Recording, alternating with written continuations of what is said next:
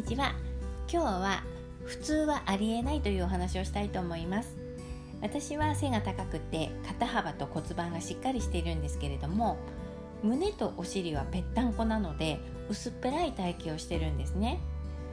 なので体の薄さに合わせて洋服を選ぶと裾と袖の長さが、えっと、足りなくってそして手足の長さに合わせると胸元がいつも空間ができてしまってブカブカなんですね。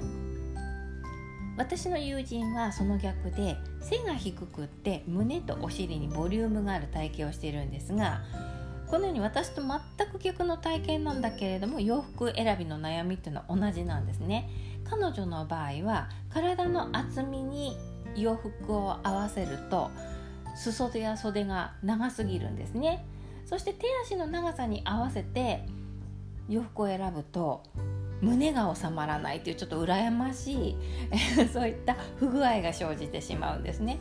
うんえー、こんな風に考えると人のサイズってよくわからないですよね。私がいつも洋服選びで悩んできたのでいつも思うことは標準サイズって何なんだろうってことなんですよ。平均って何なんだろう標準サイズって合う人いるのかなって思ったりしてたんです。そうするとやっぱりねお洋服屋さんで勤めてる友達が言うにはどうも標準サイズの服にぴったり収まる体型ってないらしいんですよ。女性の標準サイズって M サイズだと思うんですけれどもやっぱり M サイズにぴったり綺麗に収まってる人ってやっぱいないよっていう話でした。でこういったことは洋服に限らずこれどんなことにでも言えることだなって思うんですね。例えば子どもたちがやっている中学校や高校や大学でやっているテスト。テストの平均点だって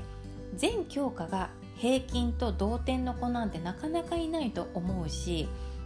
でそして人の個性も同じですよね。人の個性性格とかを普通とか常識的とかこんな風にあに判断を持ちますけれども例えば生まれた国が違えば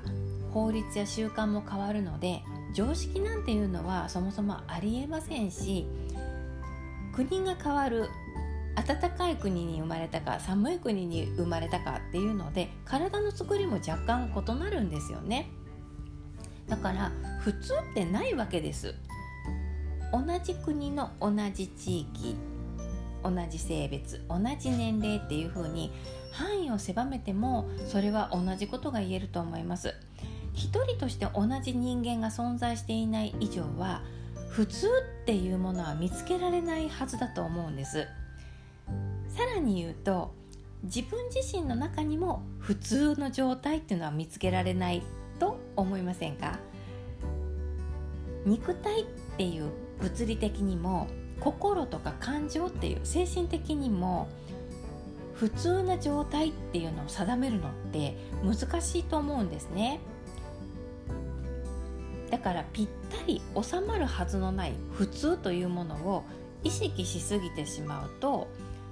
生きづらくて大変だなと思います。しっくりこない洋服を着ているともう着ているだけで疲れるし気分も下がりますよね。